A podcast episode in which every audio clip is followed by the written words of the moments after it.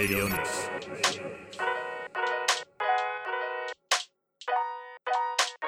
石川みのです。レディオニクス。言えてないじゃん。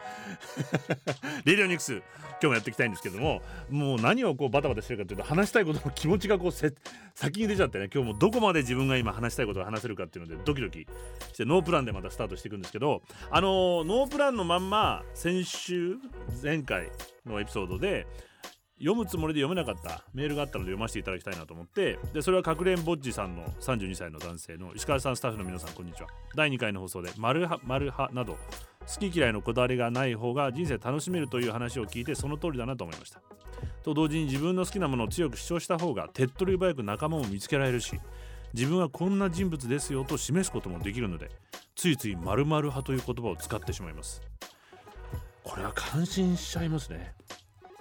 配信を聞いた後の1週間の中でも何度か使ってしまっているなと少し反省しました。頭の中で考えていることを言葉にできたらまたメールいたしますこれからも配信楽しみにしてます。いやもうそんなねもう何でもいいんですよ。腹が減ったでもいいし。ね。あのそんな深いことじゃなくて。石川さんの声は TBS ラジオの日曜朝の番組でお聞きしていてとても素敵な声だなと思っていました。フリートークをたっぷり聞けるレイドニックス。これからも楽しみにしています。はいそれであのーいやこれ感心したのはやっぱそれ人っていうのは本当に人それぞれ違うんだなっていうところに、まあ、喜びとねあの感動自分にはこういう感覚が全くないので確かに自分は何々派っていう風にした方が、まあ、カテゴライズしたり、まあ、ちょっと嫌な言い方するとステレオタイプに当てはめていくことで相手とコミュニケーションしやすくなると。だけど僕のかタイプはなぜそういうのが苦手かっていうとそういう風にしてしまった時点でもう自分というものを隠してる気がしてしまうしあと相手に対してこれ以上はもう入ってこなくて結構でしちゃったからかなみたいな感じもあったりあとはまあこれは僕の方がおかしいんですけどもコミットメント恐症がちょっと僕にはあるんですよ。コミットメント恐症っていうのはこれはわかるかな。あの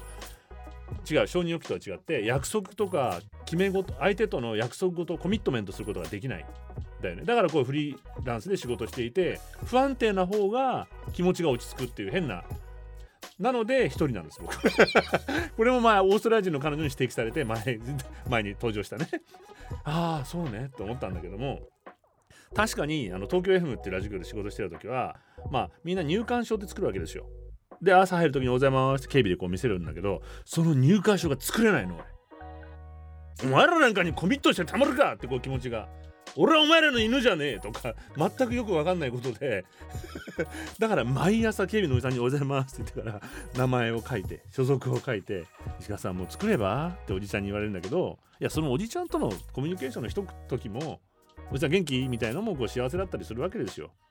今は作りましたよ今やってるその TBS ラジオでは作ったけどちょっと大人になってねだけどそのコミットメントっていうのができないので何々派っていうことを逆に言えないのよ自分はそんな派閥にコミットできないそこまでその派閥を自分をがこう愛してるか信じてるか趣味にしてもねその前話したあんこのつぶあん派なのかこしあんなのかってことに対してもそこまで僕自信がないしそんなことで俺を縛らないでくれとかってまあこういう体質の人もいるっていうどっちがいい悪いではないですよ。ただそのステレオタイプっていうことで僕がちょっと僕のその視点から見るとこんな風に見えるって話させてもらうと今例えば何々女子ってこうアピールして承認を求めてる人たちいっぱいいるじゃないですか。ああいうの見るとね切なくなるのよ。あのすごく切なくなるの。自分っていうものをその何かの形にはめてまさにコミュニケーション自分を分かってもらうために本当にそうなの？ってこう まあ俺根性悪いからね。そういうコミットできない人間からするとそんな風に自分あなたは釣りが好きなの？本当に？とかって思ったりとかこう疑いの目で見ちゃうのでもっと自由でいいじゃないかと。釣りが好きでもいい麻雀が好きでもいいねあのオートバイが好きでもいいし変わったことが好きでもいいと。だけど何々女子っていう風になんか看板を抱えなくてもいいんじゃないかなって考えるおじさんなんですかやっぱり。もっと自由でいいと。なんでこんなことを思うかっていう例えばねじゃあそのステレオタイプ。ちょっとまあ飛躍してるかもしれないけど何々派みたいなところで人間を型にはまってる風に自分からステレオタイプにした方が相手にも分かりやすい。で相手からもステレオタイプとして判断してもらった方が分かりやすいっていう社会の、まあ、このステレオタイプって言葉を作った人はウォルター・リップマンって人なんですよ。で作家でジャーナリストで政治評論家でもあって現代ジャーナリズムの父とも言われてる。ファザー・オブ・モダン・ジャーナリズムとも言われていて第一次大戦中は大統領のアドバイザーをして、まあ、政治的にもこういろいろ暗躍してたりとか1918年にはドイツ政府に対する心理戦情報将校としてフランスに入っているまあ本当にこの前の PR じゃないですけども人々の心をどんな風にして操るかってことをやったりとかもしていたこのステレオタイプっていう言葉を。でここからね第一次大戦後の和平工作っていうのを、まあ、彼いろいろやったんだけどそれ挫折をしたんですよね。でその後中央ヨーロッパが不安定になっていて結果ナチスってものを作っちゃったって反省も含めたりとかしてるんだけど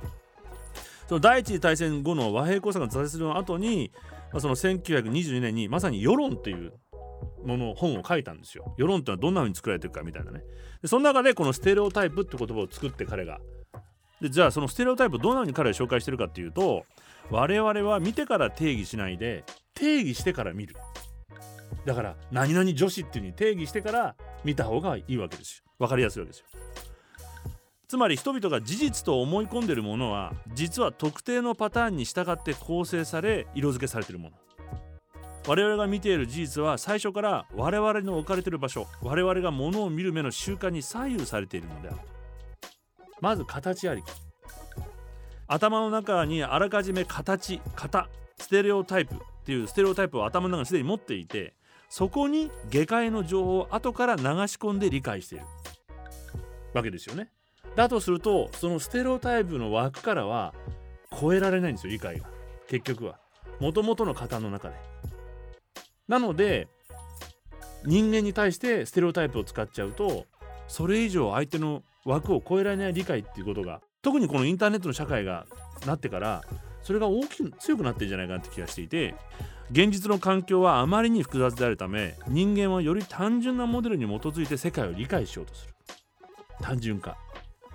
その際自分で選び取ったあるいは他の人から提供されたイメージの集合が利用されるとそれがステレオタイプと結びついて結果世論の形成に影響を与えると、まあ、これ人間に当てめるとさっき言ったみたいに人間も複雑な存在なのに単純化してしまって何々派とか何々女子とか、まあ、何々男子でもいいけどでこうやって主張していくと単純化してしまって、まあ、これが世の中の形にこうなっていってしまう。であのステレオタイプで固められた人間の頭の中の現実の姿を疑似環境っていうに彼は名付けるんですよ。疑似的な本当の世界ではないから。でそれを形成する重要な要因としてそれをじゃあどういうものが作ってるかっていうとジャーナリズムが実は、まあ、日本今風に言えばメディアが作ってることが多いと。ださっき言った何々女子みたいなのがかっこいいとかね。でそのステレオタイプにこの自分を当てはめていくわけですよ。でまだ何々女子って言われてないもんないかなってこう探してこれ言ったら。ってこうなるわけですよね。ですなわち人々は大衆化したジャーナリズムをもとに下界に反応して歴史の中で国家間のこっからが大事なんでしょ 大事なんでしょって。なるほどと思ったんだけど歴史の中で国家間の武力行使や異教徒の殺戮などの残酷で悲惨な出来事は多くはこのステレオタイプで歪んだ技術環境をもとに人間が本当の環境実環境に手を下したもの。だと判断して、まあ、確かにねかつて例えば日本で関東大震災が起きた時に朝鮮の人たちがなんか毒を持ったとかっていう噂が流れたりこういうステレオタイプ。あの朝鮮人はさとかさ。で例えば今だったらイスラム教徒ってさとか。これが最近面白いことに気がついたんですけどあの、まあ、実際僕ヨーロッパには全然行ったことがないんでよくわかんないんだけどヨーロッパでずっと留学して勉強していた若い女性と話をしているとちょっとやっぱりイスラム社会のイスラム系の人に対する嫌悪感があるって話を正直にしてくれたのね。それすごいあのしてくれるのはいいことなんだけど別に。で僕はどちらかというとアメリカ社会の方に馴染みがあってアメリカでもこうイスラム教徒っていろいろ言われたりとかしてるけど実際僕もイスラム教徒のアメリカの友達もいっぱい何人かいて、まあ、彼らと接して特に、えー、と非常にこう何て言えばいいんだろうなダイバーシティというか多民族が一緒に暮らしてるロサンゼルスが僕多いのでそこにいる限りはまあ、例えばイラン系のアメリカ人の友達は自分たちのことを最近ペルシャ人って言うんだよね。イラン人とも言わないし。まあだから日本人の僕がアメリカに行ってアジア系アメリカ人っていうような感じでペルジャンっていうふうに言うのね。ジャパニーズアメリカンではなくてエイジアンアメリカンっていうふうになるのと同じでイラニアンアメリカンではなくてペルジャンアメリカンっていう言い方をしたりとかしていて、まあ、あんまりこうそんなにイスラムっていうのは実際の、まあ、911の時は別だったけどもここの差がやっぱあるなって思ったりするんだよねするんですよね。でなのでこれ随分このステレオタイプというかその特定の人たちに対するそのいる場所によってさっき言ってるみたいに特定のパターンによって構成されてその人がいる場所や環境によってそのステレオタイプが構成されていくって話もそうだなというふうにも思いますしでね今これ今思うとこの前回この途中まで話していた複雑に入り組んだこの実は入り組んでいるウクライナとロシア。もちろんこれ何度も言うけどロシアがもう国際法違反して侵略行為をしているんだけれどもその背後にいろいろ複雑に他の国がま入り組んでいる中で一番大事に考えなきゃいけないのは戦争を終わらせなきゃいけないってことが分からなくなっていて戦争というもの自体を正当化しちゃってる。早くロシア負けろっていうふうに武器をどんどん上げろっていうふうにやっぱり思っちゃうっていうのはもしかしたらこのステレオタイプが起こってるかもしれない。どうすれば戦争自体を、まあ、自殺行為ともいえるロシアの行為でもうとんでもない数の兵士がロシアでも死んでるわけで戦争っていうことを否定するとこれ自体も止めてあげないといけないわけじゃないですか。大人の僕たちとしたら。やっちゃってるやつらに対して。でこれもステレオタイプの見方ってことが起きていて同時にこのリップマンは全ての人が同じ考えをするところでは誰もあまり考えることをしないとも言ってるんですよ。今もう一回ね考えなきゃいけないなというふうに感じてるところです。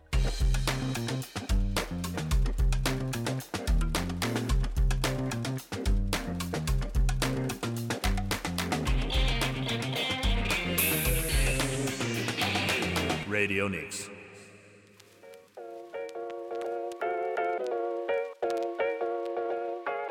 レディオニクスなんで言えないの今日。レディオニクス石上のがやっております。で、皆さんからのメッセージをお待ちしているので、これ一応言っておきます。メールアドレスは radionics0-gmail.com そしてツイッターは radionics RADIONIKS ということで、まあ、聞き取れないと思いますけどね、まあ、いろんな方でもうこんなの皆さんご存知の方はいらっしゃると思いますので、引き続き、ふと思ったこと送っていただけたらなと思うんですけど、まあ、さっきのね、この本当にでもステレオタイプにはまってると楽じゃないですか、居心地よくて。居心地いいんですよ。多分ね。僕は悪いタイプですけど人それぞれ。ただこれ日本では最近こうメディアも含めて心地のいい暮らしみたいのすごいこうアピールしてないですか？なんとかウェーブとか。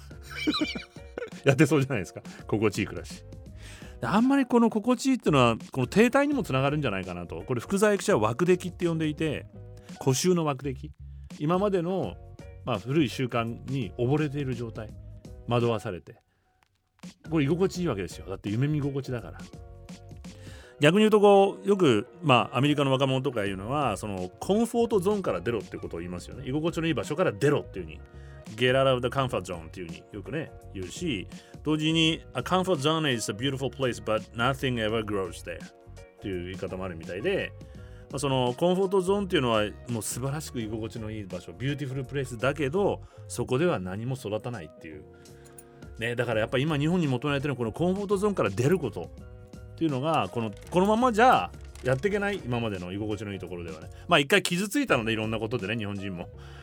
癒しの時って必要だったのかもしれないけどいやいろいろあったじゃないですか。震災もあったし。ねその前にそのバブル崩壊みたいなこともあったしさ。ね、なのででもそろそろこのコンフォートゾーンから出るには今時代は変わってるっていうことをあえて僕は今ねあのさっきのステレオタイプをうまく使うで今どんな風にしてこう分類できるかステレオタイプみたいにこんなことだっていうので実はあの僕は何度かあのお会いしている不健二さんというその ESG 投資の専門家の若い方がいらして素晴らしいあの人なんですけども僕がこうもやもや考えてたことをああよかったまさにここにあったって答えを見つけてくれたような感じの人。でステレオタイプにある意味自分を今わざとはめてる部分もあるんですけど僕がこれからこの番組とかも含めてあるいは今までも主張してることっていうのは実は僕はこのステレオタイプの立ち位置からって唯一だからあったんですよ。僕はステレオタイプにはコミットしても許せるものが長い。早く話本題に行きたいんだけど何かというとそれは例えば今本当にこう今変化の時代で特にこうエネルギー産業とか環境問題っていうのがこれからの時代を決めていくっていうふうに僕は思ってるんでね。ですよね。でまあそれはなんでそんな風に思い出したかっていう前に早く本質に行きたいのであのー、大きく分けて4つに分類されるステレオタイプに分類されるんじゃないかと。4つでいいんだよな。3つだったかな。4つ。でまず1つ目は古い資本主義ですよね。まあ、今自民党政権とかいまだ日本の政権がやろうとしてるような分かりやすい。グローバリゼーションがあってそれで、まあ、短期的に設ける株投資みたいなものね。で環境への貢献はコストでしかなくてまあそんなものはまああんまりそれよりも儲けることが大事だったりするわけじゃないですか、まあ、石油バンバン使って、まあ、もう原発動かしてそしてもう海外には石炭あの火力発電プラントを輸出して、まあ、こんなんで世界に あの今ね新しいスタッフがあのリモートで参加してくれたんですけどまん丸の顔をね映してくれてますけれども。あこれルッキズムなの？今。いやまん丸が美しいかもっていうね。いやだからまん丸を否定しちゃいけないんですよ。ふくよかな美しさっていうのもあるわけだからまあいや何でしたっけ？なので、まあ、そんなような、まあ、流れはあるじゃないですか。でいまだに日本はこれを引きずってるわけですよね、まあ、経済界がそうだし経済産業省がそれに突き動かされて政治にも反映されちゃうからいまだにそこの、まあ、力の綱引きが起きてると。まあ本当に考えたらもう石油バンバン使ってもう夜中にもうタバコ吸って夜中に焼肉バンバン食うみたいなもうそういう古いね。でもう一つはこれがさらにひどくなってる陰謀論っていうのもあるわけですよ。もうアメリカにもあるし。で、日本でも出始めてる。まあ、例えば、ワクチン打たせて人口を減少させて、させようとしてるとか、まあ、アメリカのその Q アノンみたいな日本にも入ってきてるみたいですけども、もうとんでもない、面白い、逆に面白いじゃないですか、あれ。裏の政府のディープステートっていうのがあって、そいつらはみんな小児性愛者なんですよ。子供たちをトラフィッキングしてもう自分たちの慰み者にしてると。それを救うのがトランプ大統領だっていうことを本気で信じて国会議事堂を占拠したりとかしようとしてるとんちんかんな人なんですけどでも日本でもちょっと形は違うけど最近よく見てみるとわけのわからない主張をしている政党って出てきてるじゃないですか。あれってある意味一種の陰謀論ですよね。でそれが当選したり票を集めたりとかしてるのでこれはやっぱり同じ時代に生きてるってことを注意しなきゃいけないと思っていてで例えばですね一つはっきりこれ言いたいんですけどもあのキャノングローバル、えっと、戦略研究所って結構いろんなニュース番組にも意見言ったり人たちいるでしょ？あそこなんかはもうどちらかというとさっきの古い資本主義を引きずりつつ陰謀論まで公式に発表してるんですよ。まあ、例えば地球の温暖化環境問題なんていうのは共産主義者とリベラルの陰謀だっていう本まで出していてであのトゥーンベリさんっていうあの女の子でしょ？グレタ・トゥーンベリは、まあ、共産主義者だと気候変動会議論を堂々と主張している。でやっぱ日本の子どもたちに気候変動っていうのは疑うように教育すべきだまで言ってるキャノングローバル戦略研究所が。まあこれは古いあのオールド資本主義のグローバリゼーションをまだ信じてるような古臭いシンクタンクが言ってることにしてはあまりにもとんちんかんすぎることを言っていてでこれに対してですねオーストラリアの NGO のアクションスピークラウダーっていう団体がもうキャノンの社長に対してお宅の会社こんなのやってていいの？というふうに反対署名を今集めてます。でこの件に関してイギリスのガーディアン紙っていうちゃんとした新聞社がこんなことになってるよって書かれてる。こんなとんちんかんなんですよ日本ってまだ まあ政治とも深い関わりがあるようなシンクタンクですよ大きなでキャノンの会社自体はうちは環境にいいことしてますっていうふうに言っててもいくらこんなシンクタンクを持ってるとダメだよねっていう話があってこれが2つ目。陰謀論もあって。オールド資本主義と陰謀論。これはどちらかというと環境に対して全然積極的じゃなかったりする。あるいは人間に対して人権問題に対しても積極的じゃない。でそこから先はまた違う大きく分けて2つ目の3つ目と4つ目なんですけど3つ目はなのでこうした資本主義は良くないっていう人たち。がいて資本主義自体をやめてしまって脱資本主義ですよね。だから欧米の一部の若者の間で、まあ、こうバーッと流行っていますし日本でもこう、まあ、ベストセラーがになったりしてる人人生の資本論みたいな本がこう出たりとかしてこれから社会主義でやっていけばいいんじゃないかと。で SDGs なんていうのはもうダイエット航空みたいなものであんなものはとにかく成長自体をもう止めていくんだっていうような極論を言うとね。でこう、まあ、小さなこう美しい村みたいに暮らしていくんだっていう。まあ、山にこもって自給自足みたいなこれすごいだから僕の立ち位置が言ってるからみんな批判的に言ってますけども。であのただ僕ねこの社会主義的な発想の中で組合ってものはめちゃめちゃ大事なんでこの組合ってものはこれから本当に力をつい先日も日本のグーグルが組合結成しましたよね。今までの日本の組合は変なこう政党とくっついて政治運動ばっかりやってて全然組合としての機能よりも変定俺の団体になってましたけど本当の組合っていうのはこれまた組合別の回でゆっくり長いから話させてもらいたいんですけどでで4つ目が僕が唯一何々派と言えるこれ新しい資本主義ですよね。サステナビリティ経営 ESG 投資サステナブル長期的な思考の経営。でこっから僕は今後ずっと発信してるってことを逆にみんな客観的に見てああいつあの立ち位置だからなと。でもいろんな人がいろんな話を今メディアの中でね、まあ、もちろん SNS の中でも発信してるとこれに分類して見ていくと大体そこが分かる。あこの派の人なんだっていうで今これの中で自分たちは今どれを進めていくべきかなってことが僕ね意外と大事なんじゃないかなっていうふうにそろそろやめてほしい感じ でどんなストーリーを信じていくかってことが今大事なんだなと思ってるんですよね。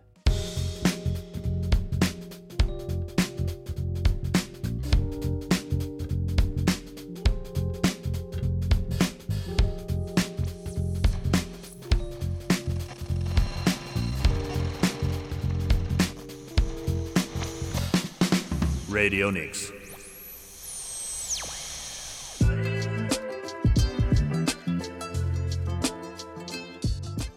レディオニクス石上野です。もう話が長いんでね僕は今注意されてたんですけども。あの2回とかに分けて1週間に1回ですからこれ。我慢していただいて2回とか3回に分けてご自分のペースで楽しんでいただければいいんじゃないかなと。いういい声出してもダメか。思ってるんですけどね。最近ほらタイムパフォーマンスっていうの？タイパっていうの？なんか早送りとかしたりね。でも僕がこう俳優を昔やってる時はさ石川君芝居っていうのは間だからな。なんてこうでもみんなその一生懸命俳優さんがやってるの飛ばしちゃうんでしょ？みんな早送りで。身も蓋もないですねもう。はいなんだっけ？だからさっき言ったこのじゃあ僕の立ち位置である、まあ、新しい資本主義みたいなねこう入試新しい資本主義って一応あの岸田さんも言ったけど全然分かってないのか 言ってることでやってることはまだオールドなんですけれども、まあ、この本当の新しい資本主義、まあ、企業をこれは実はこの番組が始まってからずっと話してきている企業の力っていうのをどうコントロールしていくかっていうことにも通じるので僕はここだっていうふうに思ってっていうのはまあいろんなこう人類じゃないな。人間を抑圧する権力っていうのはこう人間の歴史の中であったわけじゃないですか。昔は王様みたいな封建制度っていうのがあってそこでこうレボリューションをみんな起こしたレボリューションを起こしたりとかしたわけじゃないですか。で今度は、まあ、他にも例えば国家ってものが強くなった。国家主義の時代もありましたよね。日本のため神の国のために命を懸けて戦う時代もあった。わけじゃないですか。であるいはまあ宗教的権威の時もあったか。あの中世の時代にね。で宗教で抑圧された人たちがプロテスタントとしてアメリカに渡って自由な。でなので信教の自由っていうのが確保されて、まあ、日本でもねその信教の自由がなかった時代もあるし、まあ、こんなふうにさまざまな、まあ、権威が、まあ、人間を抑圧した時代の中でじゃあ今何が人間を知らない結構今回は分かりにくい権力としてねもっとこう人間をこう垂らし込んでくるから。これやっぱね今経済のそして企業の力だと思うんですよ。で国家を超えてこの前も話しましたけどももう人間をコントロールするようになってきてるのでじゃあこれをどう統治するかっていうのがさっき言った一つの考えはこの資本主義自体自由経済自体じゃなくて社会主義にしてしまえっていう話でもう一つの僕が支持してるのはこれをちゃんと消費者であったり投資家である人間がコントロールしていい金儲けをさせていけばいい成長ができるんじゃないかって僕は。なんでこんな考え方になったかっていうと1 5 6年前にアメリカに行ってる時にちょっと久しぶりでもないか。アメリカに行った時にあれなんかアメリカ景気いいぞって思ったんですよ。僕がアメリカに行き始めた頃19歳20歳の頃は日本が上り調子でアメリカが落ちてる時ですよね。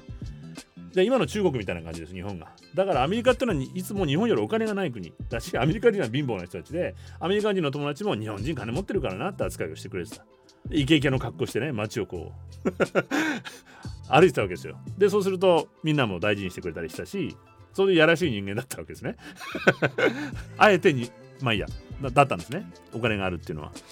ところが初めて逆転を見始めてアメリカ人が本気で金持つとすげえなっていうのを目の目の当たりに見たわけ。でこれはもちろんいろんなこう政治のやり取りとかで日本が負けてったってこともあるのと一つにじゃあ何がってことを思うとアメリカ新しい産業を起こすことに成功したんですよね。まあ、それまでは日本みたいに自動車を作ってアメ車を作って世界にこう売ったりとか。アメリカ人がもう魂を込めアメリカ人の生き様でもあったわけじゃないですか。鉄鋼産業やそして自動車や生産をこうしていくものを作っていく。これをものを作る。でそれを売る時代から実は情報産業に切り替えたんですよね。辛い思いをして。でまあクリントン大統領も当時子供たち一家一台一人ずつにそのパソコンがあってネットワークでつなぐ国にするんだっていうネットワークビジネスをやるんだというふうに旗を振って主導していってリーダーシップを取って、まあ、情報産業に切り替えていった。まあ、なので日本もこのまんまいくと新しい産業をスタートしない限り豊かになれないんじゃないかって気がついたんですよ。でちょうどその頃2008年に台頭してきてる中国でオリンピックが始まったんですよね。北京オリンピック2008年これが僕の中で衝撃だったのがウォール・ストリート・ジャーナルズの新聞の一面にブワーッと風車が並んでる写真があってそこにジェネラルエレクトリックってあのエジソンが作った会社ね。電気自動電気屋さんもともとは。一時金融会社になりましたけど。ジェネラルエレクトリックの広告が新しい風は北京からって書いたんですよ。やこれもう完全にやられたと。日本スルーされたと。新しい風は北京でそこに風車がブワーッと並んでる。これ次の産業は情報産業の次は環境産業を狙ってるんだと。確かに Google も何もかもどんどんそっちにお金を入れてそれを支持した大統領がオバマになっていくわけですよね。でこの環境産業ってことをあの人間っていうのは必要なものを買ったり欲しいものにお金を使うので今解決しなきゃいけない環境問題に新しい技術ができればそこにお金を使って成長するで実際もうアメリカなんかは今もう化石燃料や原発産業はもうなんかもう問題じゃないぐらい環境産業の雇用の方が大きいわけですよね。でこの話またいつかしますけどもロサンゼルスで、えっと、かつて犯罪を犯した受刑者たちが職業訓練校があるんですけどもそこに僕行ったことがあってすごいまたお話をじっくりさせてもらいたいんですが、まあ、その職業プログラムの中にもう太陽光パネルの設置の仕事っていうのがあるんですよ。でこれぐらいもう当たり前の仕事になってるで日本であんまりまだ実感ないと思いますけどそうするとまあ裾の下の方まで最近グリーンカラーっていう方もブルーカラーだったりホワイトカラーじゃなくて環境産業で働く仕事とグリーンカラーという雇用が増えてなのでまた底上げしていくわけですよね産業を。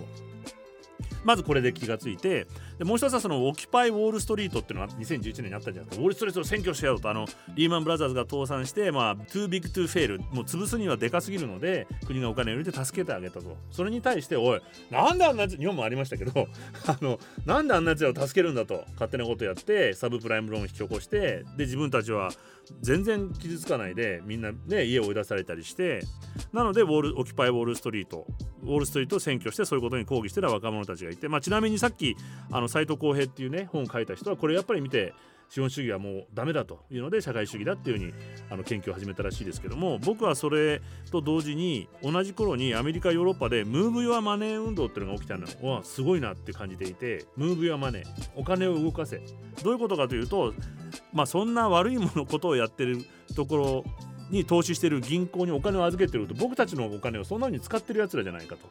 だとするとこのお金を動かそうどこに動かすかというと地域のまともな仕事をしている中小企業とか商店にお金を貸し付けている信用金庫にお金を移そうよっていう運動が、まあ、アメリカヨーロッパでいっぱい起こったんですよ。でそれを Move Your Money って言って例えばラジオ番組を聞いたりするとどうすればあのスムーズに銀行自動引き落としとかあるじゃないですかそういうのを近所の信用金庫に移せるかっていうことをもうラジオでちゃんとインフォメーションを流すぐらいの流れがあったんですね。で日本でも実はそれちらっとやりかけていて城南信用金庫世田谷にあったここは反原発を掲げて震災の後にうちはもう原発絶対反対だからって言って原発反対の人の結構預金が流れたんですよ。うん、で僕も友達でもやったやついますしただねその ATM とかがあんまり使えなくて構辛いっすって言ってたけどでもこれさえ解決今インターネットバンキングになったじゃない？で僕はそれインターネットバンキングまだあのアナログ人間なので信用してないから使ってないけど使える人はぜひ信用金庫にね口座を移してくださいこれいまだにやっぱやった方がいいと思う。だって大手のメジャー銀行は原発にお金を入れてるわけですから日本のみずほも三井もなんとかも。あるいはこれが海外でまでアメリカのガスパイプラインとかねにお金入れてるわけじゃないですか。環境にこう負荷がかかる産業に。まあオールド資本主義ですから。でもう一個あって2010年震災から3年後にオランダの公務員年金基金 ABP っていうのがあるんですけどで年金というのはお金を集めて投資して増やしてちゃんと払っていくわけじゃないですか。だからすごい投資会投資組織なんですよね。でここが何をやったかというと東京電力が福島第一の安全性と、まあ、環境への影響に対応してないって言って3000億ユーロをガーッと引き上げたんですよ。だまあ全投資を引き上げた。これ確か僕の記憶が正しければノルウェーの年金基金も人道的配慮に欠けてるとして東京電力からお金引き上げたニュースを見たんですよ当時僕。記憶が正しければ。ノルウェーもやってるんですよ。あのオランダはちゃんとやってます。でこれは何が起きてるんだと。でちなみにですね何年も経ってからつい数年前ですけども日本生命という日本のね生命保険会社も石炭火力電発電プロジェクトの投資に不参加してお金を引き上げた。これ日本の金融機関としては初めて。でこうした投資を引き上げていくこと。まあオールド資本主義であったり環境に負荷がかかっててあまり長い目で見て良くないなってことからお金を引き上げていくことをインベストに対して大ベストすると言って大ベストメントっていう動きも始まっていたのでこれはいい流れがね企業をコントロールしていく来てるぞと。でじゃあ引き上げたなんでこんな風にお金を引き上げ始めたかっていうことを教えてもらったらなるほどと思ったんですけどもこれ本気らしいですよ。このぐらい深刻らしくて保険会社が特にやってるんですよ保険会社っていうのは気候変動保険料払わなきゃいけないんですよ。気候変動が来ました。はいここで山火事が起きました。はいここで洪水が起きましたって今ニュースでいっぱい見てるじゃないですか。そのたんびにこれ保険会社全部払ってるわけですよね。もうね彼らもちろんプロですからまあ算出したらこれ破綻すると。なので化石燃料などに投資してるまだそんなことやってる気候変動に対してポジティブな行動をとってない会社からはお金を引き上げますと。だって俺たち潰れちゃうもんこんなことやってたらと。いう動きが始まったので大金融機関がお金をガンガン引き上げ始めてるんですよ。で引き上げたお金をどこに行くかっていうと環境にいい方に投資する。あるいは人間人道的に正しい企業に投資する。でこれが ESG 投資っていうふうに言われていることなんだということを、まあ、ご存知の方ももう今時もうそういう株も売ってますからね。あの環境のエンバラメンタルとソーシャルとそしてコーポレートガバナンス ESG 投資っていうのをこれは環境にもっと極論を言うと環境にいいからとか、まあ、人道に反して、え、ないからとかっていうことよりもこういうことを続けていくとビジネスとして破綻するってことに気がつきだしたので金儲けのためにもこっちをやっていかないとビジネスは持続しないと。いうふうに気がつきだした投資家もこっちにお金を入れてるわけですよね。で世界はこっちに流れてってるっていうことを僕の立ち位置さっき言ったからは見えているのでロシアに戦争があった時になぜ海外のスタバとかマックとかバーガーキングもガーッと引き上げたかっていうとロシアが許せないからっていうよりもどちらかというとここにいつまでもいたら株主が逃げちゃうと。これはもっと長い目で見れば先ほど言ったみたいにロシアやってること自体はやっぱり良くないのでみんなのみんなというか一般の人たちの企業をコントロールしていく力が作用してるんじゃないかと。だとすると日本はいつまでもガス開発に関わっててこれは本当にいいのか利益になるのか利益のためにやってるってことになってますけど利益になるのかとかユニクロの社長がちょっともじもじしてたじゃないですかなかなか引き上げられなくて。ロシア人だって寒いんだって言ってね。でもそれはビジネスとして見ると果たしていい決断だったのかってことを今考える時に僕は来てると思うんですよね。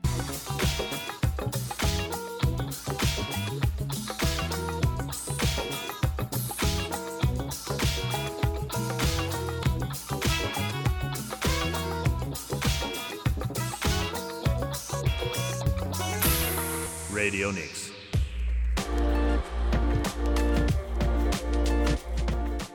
ディオニクス石川が長めに話してます。アメリカをはじめ資本主義国さっきねその情報産業に切り替えたって話をしたじゃないですか。でここからまたちょっと僕考えてることがあるんですけど思うところがあるんですけども、まあ、アメリカをはじめ日本を含め資本主義先進国物を作って売るっていうことをしてきたわけですよね。でこれがもう行き詰まってきた。だってもう物はみんなに広がってるし買い替えてもらうしかないのでそんなに売れないじゃないですか。であるいはそういうものを作ること自体をアウトソーシングしてよその国で使ってもらったら安く作れるので物を作る国じゃなくなってきてるわけですよね。でじゃあどうしそうした資本主義を回すにはどうしたかっていうともう物を売るのをやめて情報を売るようになったわけですよね。なのでこう iPhone を見ると、まあ、情報であるとかデザインを売るとかね iPhone を見れば分かりやすいようにかっこよくデザインドインカリフォルニアって書いてあるじゃないですか。作ってるのは中国だけど書いてありますよデザインドインカリフォルニアっていう。このアイデアを作ってる国なんですよアメリカはもう物なんか作らせればいいんだよその国。にただこのアイデアを作っていく。で日本も今そういうななりつつあってで同時にその、まあ、デバイスを使って情報を売り続けるわけですよね。でこの情報を売るとこうやってサブスクしたりとかね。で情報っていうのは物と違って満たされないわけですよね。満腹にならないから次から次へと消費できるのでこれが本当に資本主義回すにはいい格好のビジネスを見つけちゃったわけですよ。なので情報過多になってると思うんですがその情報を消費させる売る時代の中に僕たちはいてその対象は子供も含んでるわけですよ。でここに対してまだ線引きがないわけですよね。ビニボンってあったじゃない。知らないか若い子。ねあの子供はビニボン見ちゃいけないわけですよ。タバコも吸っちゃいけないし自分たちでまだ自制できないし体に害があるから。ただ情報に関してはここに線引きがなかったわけですよね。で消費の対象になっていくのでどんどん。でまあ例えば親御さんたちがもうゲームやっちゃダメって言ってもなかなかやめられないのは当然で子供のせいでも親のしつけのせいでもなくて、まあ、子供たちを強烈に引きつけるように中毒性を持たせるぐらいの勢いでプログラミングされてるわけですよ。やりたくなるように。なので WHO が2019年にゲーム障害というのを国際疾病分類としたんですけども。でそしたら今度何やりだしたかというと e スポーツだって言い出しやがって。スポーツじゃないっつってんの。いや逆に言うとねゲームやってていいと思うんですよ。僕逆にねこのオタクのプライドをバカにするなって思って僕はオタクじゃないけど旗から見てると思うんですよ。ゲームでいいじゃないか。なんでスポーツの方がヒエラルキーで上なんだと。スポーツになりたがってスポーツになったことでステレオタイプにはまって認められようとしたいんだっていうのは。ゲームはサブカルチャーでずっとやってればいいじゃない。でこれを大きなイベントにして広告をつけることでまたビジネスにしてこうした疾病はよりもあの子供たちが活躍できる健全な場所ですって。で人生が終わる時にさ自分の人生走馬灯に巡るわけですよ。ずっとゲームの画面で これおじさんだって言われてもいいけどさ。それあんた遊んでもいいけど一部に人生のね走馬灯の一部に。なのでまあそんななんか実は日本でなんでこれあんまり言われないのかなまあ日本でも実はこの SNS の被害っていうのは広がっていてゲームだけじゃなくてね、まあ、そこでいろんな性犯罪に巻き込まれるパターンが増えてるわけじゃないですか。あといじめもあるし。2020年には2082人の子供。2021年1年には1819人の子供。大体これ犯罪の被害者に遭ってるんですよ。犯罪の被害。でスマホからアクセスしてるのがこれ例えば2000人の中の1700人ぐらい9割以上は大体スマホからアクセスしてる使いやすいデバイスから、まあ、不特定多数の怪しい人たちと関わってしまうことが多いということが起きてるわけですよね。でこれどうやって子どもたち守るかっていうことで各国も規制が実は始まってるんですよね、まあ、特にヨーロッパ。日本は全然それが広がってないので例えばアメリカでも若者のうつる自殺が急増しているとこの前の2月3日にもねニュージャージーのエイドリアナ・コッチちゃんっていう女の子が自殺しちゃいました。で学校の廊下でこうなんかいじめられたり襲われたりするのを TikTok に載せてこれどんどん広がれでこれ SNS のいじめサイバーブリングっていうふうに言うんですけどもでこれアメリカ人の10代の約半分46%が今までサイバーブリングを経験していると。サイバーブリング実際のブリーグですねいじめと違ってひどいまあ、ひどい。なぜかというとまず匿名なので延々とこれ続くわけですよね。ずっと画像残ってるから。でアメリカでは10歳から14歳25歳から34歳の若者の死因の2位が自殺。今アメリカでは今まで歴史上こんなことなかったんですよ。アメリカの若者ですからイエーイっていう なんかこうハッピーな人じゃないですか。ハンバーガー食って。ね？スケボーやってみたいな。でも日本も20年に実は過去最多の自殺者数になってます。21年は2番目。小中高生の自殺が増えてます。規制強化を求める声が一層高まってるんですけどもイギリスでは1月17日ですね今年の。ついにオンライン安全法案というのは可決しました。これずっと僕待ってたんですけども。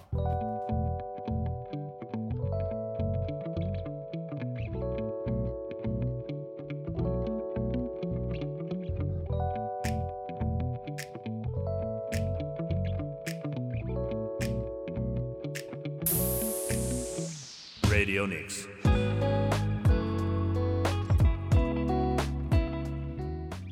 レディオニュース石上稔がやってます。で、さっきのね、続きなんですけども、ここからちょっと大事なところなんですけど、まあ、さっき株主、投資家が規制するのではなくて、国民がの代表とした選出された国会議員たちが国家権力を使って企業を統治していくというやり方もある。まあ、ちょっとこれ長いかもしれないですけどまたその流れをねこれあの話させてもらいたいと思うんですけどまずですねイギリスでは2021年にすでに9月2日から Age Appropriate Design Code ですね。 Age Appropriate Design Code っていうのがあって AADC ってまあ、日本風に訳すと適正年齢デザイン基準っていうのが政府によって施行されました。年齢に合わせてしっかりプラットフォームをデザインしなきゃいけない。国内外を問わず18歳未満のイギリス国民がアクセスするプラットフォームは年齢に適したデザインしなければならない。だこっちの IP アドレスがあるわけですからイギリス人の女の子がアメリカで使うが日本で使うが絶対アクセスできないようになってる。できるんだからそれをやってないんだよ意図的に。そして具体的にはデータ収集をしちゃいけないし位置情報の収集も禁止するなど15のルールを定めて規制してます、まあ、これによって例えば TikTok は16歳未満の児童へのダイレクトメッセージ機能を停止したりとか、まあ、あるいは夜間使用の警告機能をスタートしたりとか YouTube やインスタを経営する Google、Facebook も同様の規制を始めました。当時ね。でアメリカでは2021年5月から有識者と Facebook、TikTok、YouTube らの経営陣が呼ばれ5回にわたり上院議員で公聴会が開かれその中で Facebook の元従業員フランシス方言が Facebook、インスタが10代の若者特に少女の精神的健康に悪影響を及ぼすことを理解しながらも意図的に利益を優先していたと内部告発してました。害があるの分かってながらやってやってると。これらを受けて議会は10年間若者の自殺率うつ症状の増加特に10代の若い女性の自殺率や自傷行為が2倍に増えていること中毒のような使用パターンを生み出していることなどソーシャルメディアプラットフォームが子どもや10代の若者の精神衛生上の危機を引き起こしていると結論付けて自殺自傷行為摂食障害アルコールドラッグ依存などを増長する有害なコンテンツを防止する義務アルゴリズムの解除第三者へのデータ提供の禁止時間制限など具体的な制限を設ける義務をテクノロジー企業に課して16歳以下の米国の子どもを守るキッズオンラインアクト法案というのを去年の2月に制定しています。またカリフォルニア州は独自にね全米で初めてイギリスと同様のカリフォルニアエイジアプロプリエイトデザインコードさっきのを州法で施行しました。これ巨大テクノロジー産業が多くある本社がね本社なのかな。いっぱいあるカリフォルニアでは画期的なことなんです。でイギリスではこの AADC さっきのエイジアプロプリエイトデザインコードよりもさらに厳しいこの前もう可決されたもう決まって施行されているオンラインセーフティービルオンライン安全法案というのが2021年まず5月12日にエリザベス女王が亡き演説でもう発表してるんですよ。うちはやりますよと。で政府の通信機関のオフコムというのが有害または違法とされたコンテンツの削除サービスの停止命令が出されこれを怠った企業1800万ポンド28億円の罰金か全世界の売り上げの10%いずれか高額な方を罰金として払わなきゃいけなくなりました。でこれ刑事罰も課される。非常に厳しい。でこの法案を一刻も早く通すべきだとやっぱり語って運動していたのが2017年当時14歳だったこれはちょっと日本でも報道されましたけどモーリー・ラッセルちゃんっていう女の子を自殺で亡くしたお父さんです。イアン・ラッセルさん。で彼は一生懸命こう戦っていく中2022年の10月末去年の10月末ですね検視官の正式な報告によってモリーの自殺はインターネットの影響によるものと正式に裁判所で認められました。当時うつ気味であったティーネイジャーの女性らしく傷つきやすかったモリちゃん。インターネットを見てるうちに自ら検索していたものにアルゴリズムによって自傷行為自殺を誘発するようなイメージを次から次へと表示されちゃったわけです。亡くなる前の6ヶ月の間に彼女がいいねとかシェアをしていたインスタ1万6300そのうち2100個。多い時には1日に12個のイメージが自殺自傷のものだった。ピンタレストでは同様に400個のピン付けを彼女そう自傷行為自殺に関してしていたと。検視官はこうしたインターネットの影響がうつ症状によって彼女を自殺に追い込んだということでお父さんはずっとこれを訴えている。規制してくれと。10代って心は揺れ動く時じゃないですか、まあ、これに対してあの今の誰でしたっけ？チャールズの息子さんの。ウィリアムでいいんだよね。ウィリアム王子は、まあ、日本とちょっと同じようにあまり王室は日本と同じで政治に関して口出しはしないんですけどもウィリアム王子は本当に稀なんですけどもこれは早くやった方がいいと父親としてねいう発言をするぐらい無防備な若者を守る時っていうのは今来てるんだというふうに。でこのお父さん言ってます。彼らの犠牲の上に金儲けするテクノロジー企業の利益を優先するのはもうやめにしようというふうにね語っています。日本ではまだこれ何も起きてないので僕は一刻も早く政府が金儲けを優先するよりも子どもたちを守る行為をすべきだと思います。Radio News.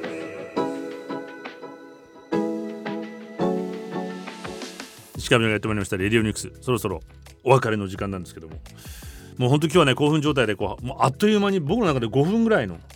感覚。もうね1個のことを話すとそこからいやあの話もあるこの話もあるっていうのを自分でブレーキをかけて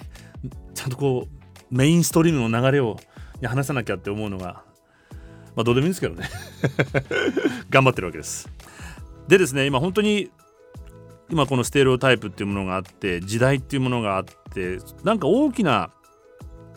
転換期に来てるとは思うんですよね。でさまざまな立場なさまざまな意見っていうのがいっぱい出ていてどっちに向かっていくかっていうのがすごく大事な時に来ているなと。ある意味僕はあえてステレオタイプに自分を当てはめてみたているっていうのはこれもすごく嬉しくなったんですけどもあの「サピエンス全史」っていう本を書いたハラリーがいるじゃないですか。で彼は、まあ、その約7万年前から3万年前ぐらいにかけて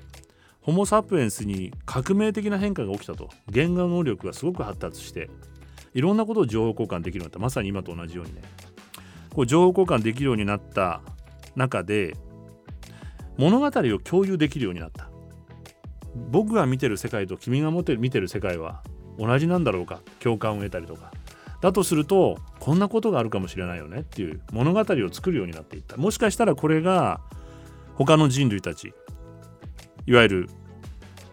アラスアウ アウストラロピテクス他の人類たちアウストラロピテクスとかあるいは